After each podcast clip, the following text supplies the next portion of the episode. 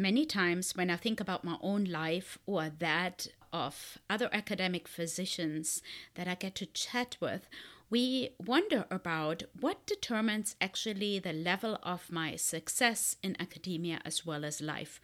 And that's an important question, right? Because we all want to have a certain level of success uh, in our life and make it worthwhile of all the effort we put in. And so, this is a really critical question I want to unpack today. And we're going to take it from a different angle than what you would expect. So, stay tuned for after the music, and we'll be right back. Welcome to the Academic Revolution podcast, where we are creating a movement to change the future of academic medicine forever.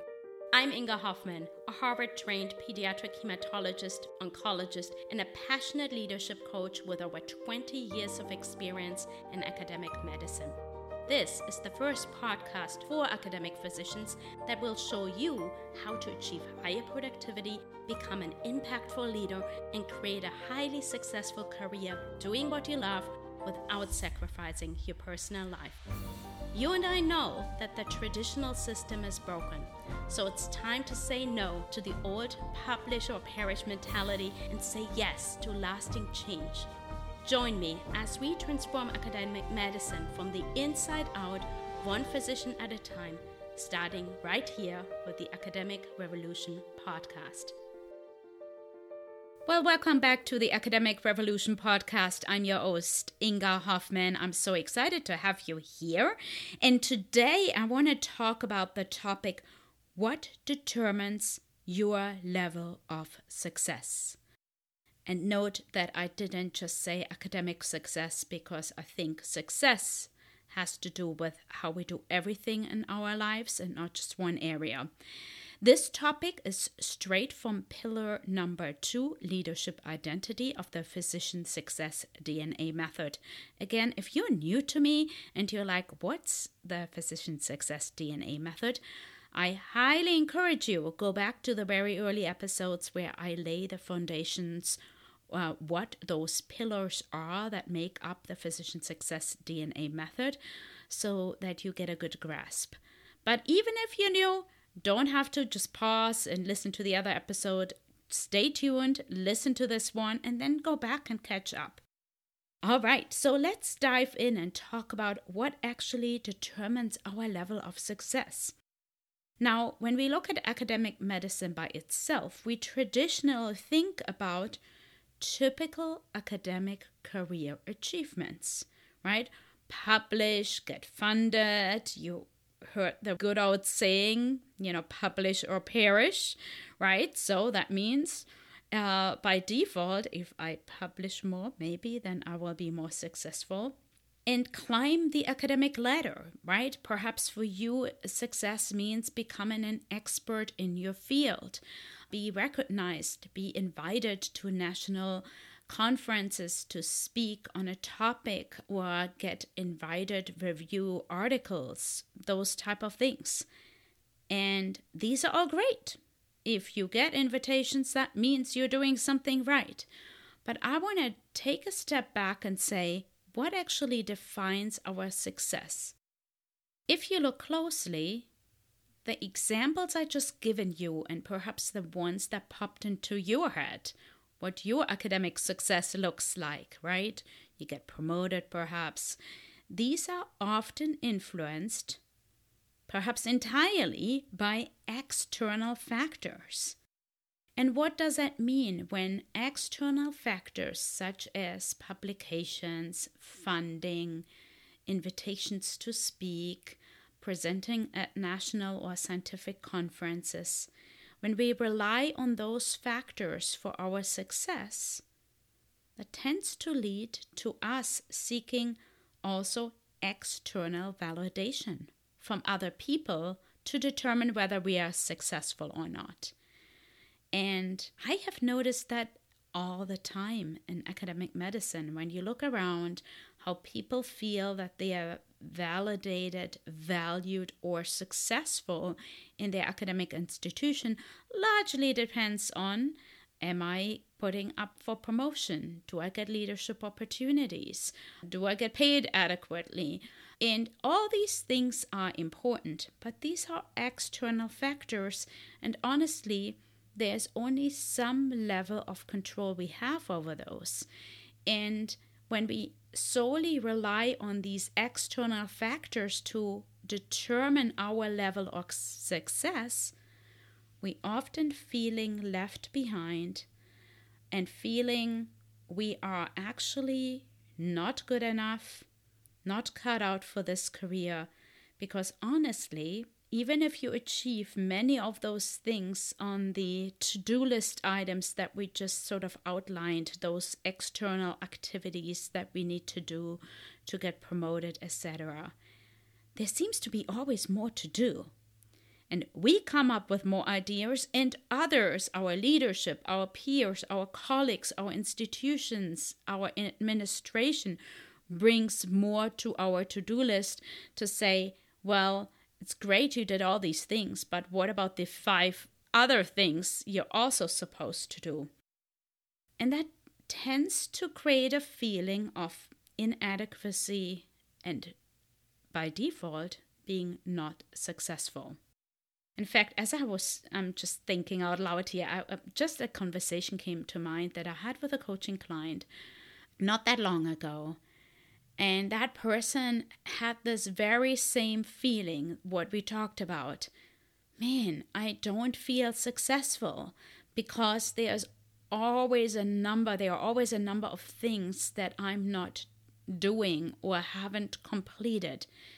Yet, that person actually was very successful already. And now they're taking off like crazy since since we started working together. I'm so proud of that person. But in any case i just want to let you know that when we look for these external validations we also tend to get in the trap of not feeling adequate not good enough and therefore measuring our success by these external validations and often feeling not successful. And I just want to dismantle that belief because that is a very broken strategy and belief. And if you hold on to that, the path forward in academia and in life will become more difficult and resentful and bitter. And that's why people leave. That's part of the reason. There's many reasons. So, what else could we look at when we look at our success? One very an incredible powerful way to look at what determines our level of success is our aptitude. Now, aptitude is not a common word we use all the time, I would say. I don't see that thrown around in, in academic medicine or in, in culture in general, but it's such a powerful word. Now, aptitude means what our what's our natural ability to do something. And why is this important in your career success as well as your overall success in life? Because what we are naturally good at is what comes easy to us. And therefore, we are already equipped with these natural abilities to actually do a good job. So, you should ask yourself, we should all ask ourselves constantly what am I naturally good at? What comes easy to me that I think everybody can do easily, that actually other people look at and say, wow, I wish I could do that? What are the some things that seem to be effortless to you that bring you in turn really great results that are hard for other people? And you might have to do some journaling and digging and reflection on this. But this is so important because chances are that you have blind spots and you don't even realize how amazing you are in some areas in your life. And these could be personal or professional areas. And sometimes they blend, they are just characteristics of how you function as a person characteristics about you that are just really strong and they show up in all areas of life. I'll give you an example. My husband always inspires me because he is the kind of person that is a no nonsense kind of guy. And he is also somebody that doesn't overthink things, he just gets stuff done. Now, that is really inspiring to me because as an academic physician and as a science person, you can probably relate but we tend to be a little bit hyper intellectual about stuff and often tend to overthink things because our intellectual brain, that analytical thinking, is so overdeveloped. So, for him, it comes easy to just have an idea and boom, he gets into action. For me, I circle around the idea, I think about how to best do this, and I might even get into procrastination mode. So that's just one thing that comes naturally to him, and that's why he's an entrepreneur. And that is hard for me. That's just one example out of my life. But I want you to think about again what are you good at? What comes to you very naturally? And what brings you results more quickly? You might be the person that's really good at speaking, but you suck at writing. Well, great. Then when you submit abstracts, go for the speaking engagement and not for perhaps the poster session if you have a choice. Or perhaps you're really good at communicating, or you're very focused on great level of detail and start to think about systems and processes. Well, maybe you will be great a great program director and program manager and also do quality stuff in your institution. I'm just giving you examples that kind of flow to my mind. But when you find your sweet spot, what you are naturally gifted at, that's where you excel. And that is what determines your level of success. See, if you think about it on a scale from 1 to 10, and let's just say leadership ability. That is an ability certainly that can be learned, but there are certain natural tendencies that some people have to better equip them. There are just people that thrive on leadership, and others are not that much into it. Although I have to say, go back to my earlier episodes, leadership skills can be learned, absolutely. But let's just use that as an example. So let's say you feel like you are a pretty gifted leader by your natural abilities of communicating, having vision, getting people behind you, those type of things. And you're already without any skills, you're already at a let's say at a 6 or at a 7. Now imagine if you put a little bit effort into that natural ability and you get some training, learn some leadership skills, get some leadership coaching, your seven, with very little effort, could get easily to an eight or nine, perhaps even a ten. And you would just, you would just excel in that area without stopping. But there might be other areas in your life, let's say, you are just not a natural writer. That comes hard to you. Or speaking.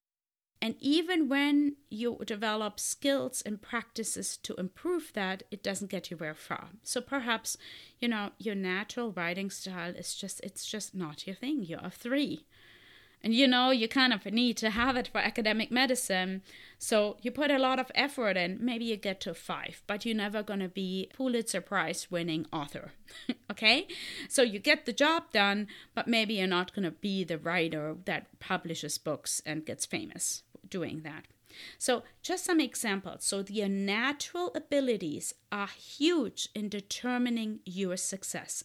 So, aptitude is really critical. And if you're not clear on what your natural abilities are that you have been created and gifted and resourced with, then you're operating with much more energy than is actually needed. You're exhausting energy on stuff that is just that never gets you very far versus putting a little bit energy where you already have a great aptitude and you're taking off like a rock star. That's really what I want to encourage you to think into. And it has some other benefits as well when we operate out of our aptitude, out of our giftedness. It increases our well being you likely will feel a whole lot more aligned because you created to be that person already. So don't try to be somebody else. and you will already operate in your sweet spot. That makes life much easier and causes much less friction for you. So, in that aptitude, in that what am I naturally good at, has also a lot to do with coming from our inner intuition and our inner like feeling and knowing, our inner sense, right? In your heart of hearts, in your sanctum sanctorum, you probably know somewhere, I'm really, I'm really good at this if you just take some time to tune into yourself. So that's very powerful. That also then operating in this sphere of your natural giftedness and abilities, meaning your aptitude, will decrease your stress level dramatically and actually increase your joy because guess what? If it comes easy to you, it will be much easier to execute. Other things, your aptitude, your natural abilities will likely connect with is your inner values and your personal identity, your leadership identity, which is such an important part. So once you realize that, what that is for you, it will make your career path a lot easier. And you probably can think about people. Maybe you are that person that made some career transitions. I know a lot of people including myself, that went into academic medicine thinking I'm going to have an 80 20 career, right? It's 80% bench research, 20% clinical, because that's the well trodden academic traditional physician scientist path. And there are some people that are born for this. They are born for this, and thank God for them. They need to be there. But a lot of us might feel and I felt for a long time I wanted to be that person too. And I still have a lot of passion for it. But there was also times when I just felt like maybe I'm supposed to do something else and make an, a bigger impact somewhere else. I naturally like to lead. So that ability was not as fostered in this scenario. I know people that thought they should be doing bench research because that's what one should be doing in academic medicine, and that quickly felt actually I kind of hate, hate the pipetting stuff or thinking about boring experiments that are exciting to other people, but I rather teach or I rather think about clinical trial design. Well, then go for it. So, as you notice, probably there's people that actually have switched their career path and have done different things over time because they realized once they were doing something, they were doing and working on somebody else's dream and somebody else's career path, but not their own. And they were also not working in their aptitude, in their zone of genius. And the worst thing that we all can do is staying on a path that is where we are not operating out of our aptitude and where we are operating out of somebody else's expectations. And in academic medicine, that might be a little challenging to push forward because going in a different direction and the things we talked about, how aptitude works with our inner alignment, with our natural abilities, with our intuition, with our values, and our identity. Honestly, some of these things cannot always be measured black and white, at least not directly, with some grand output, some dollar figure, or some RVUs. Perhaps indirectly, yes, there is definitely a downstream effect on all the things that matter for your metrics and your return from investment when you operate in your natural giftedness, but they're hard to see in the beginning especially because it's more difficult to measure these directly. And that's kind of the challenge we're sometimes facing because often what institutions look to, right, is show me the grants, show me the publications, and show me all those things that I can see. But it takes time for those to develop, and they can only develop fruitfully and with return of good investment if we operate in whatever aptitude we have been given. Okay? So there is not always a straight path. What does that mean for you? You might be listening to that and realizing that maybe you are not operating in your professional as well as in your personal life out of your zone of genius. You're not operating with aptitude. And if that's the case, then take a look, take some time to reflect. What are you actually good at? What drives you? What gets you excited? What are you passionate about? And shift gears towards that direction. You will be a whole lot more productive. You will be making a much bigger impact. And most importantly, I believe you will have more joy, more happiness, more well being. So that's really important. Now, a word of caution before we wrap up. There might be mentors around you that might or might not get this. And they might not get this not because they are not well meaning people, it's because maybe nobody ever showed them. And also because they are on a very unique path themselves, because each of our journeys are very unique because nobody ever lived like you and nobody ever will. And that's true for your mentor as well. That's why mentorship has its limitations. They can give you some advice, but they can actually not really instruct you on the things we just talked about because they don't know. They're not supposed to know. That is for you to figure out what is my aptitude, what is my giftedness, what is my vision and my purpose, right? These are big things. That is for you to figure out. So that's why I believe you need to trust your intuition. And that's why you sometimes need extra help. That's why I coach people. It's because everybody needs a guide and assistance with that, finding their own path. I did. I know others do. And so that's what I'm here to do. And honestly, when I work with all my clients, this comes up all the time. And that's one of the foundational principles of coaching that is very different to mentorship. That I always believe, and I do know for sure, a hundred percent without a shadow of the doubt, a doubt, that every person I work with, everybody I encounter, every person, in fact, in general, is already uniquely equipped and resourced with abilities and giftedness to actually carry out their purpose once they find it. My job is just to be the tour guide to help them find it and uncover it. And a mentor can never achieve that they have other roles, and these are important too. So, wrapping it up, journal, reflect, take a walk, zip a cup of coffee, and just reflect on what am I good at? What is my natural aptitude? And dive in and really make that a goal to move towards your natural abilities, and that will determine your level of success and also your level of energy expenditure. So, with that, I'm going to leave you, but stay tuned for after the music. I have a quick announcement that's really going to help you move your career forward and be more productive. Hey there, and thanks for sticking around. Really quick, I want to let you know about a great opportunity to join me in my very famous Ditch the List Bootcamp.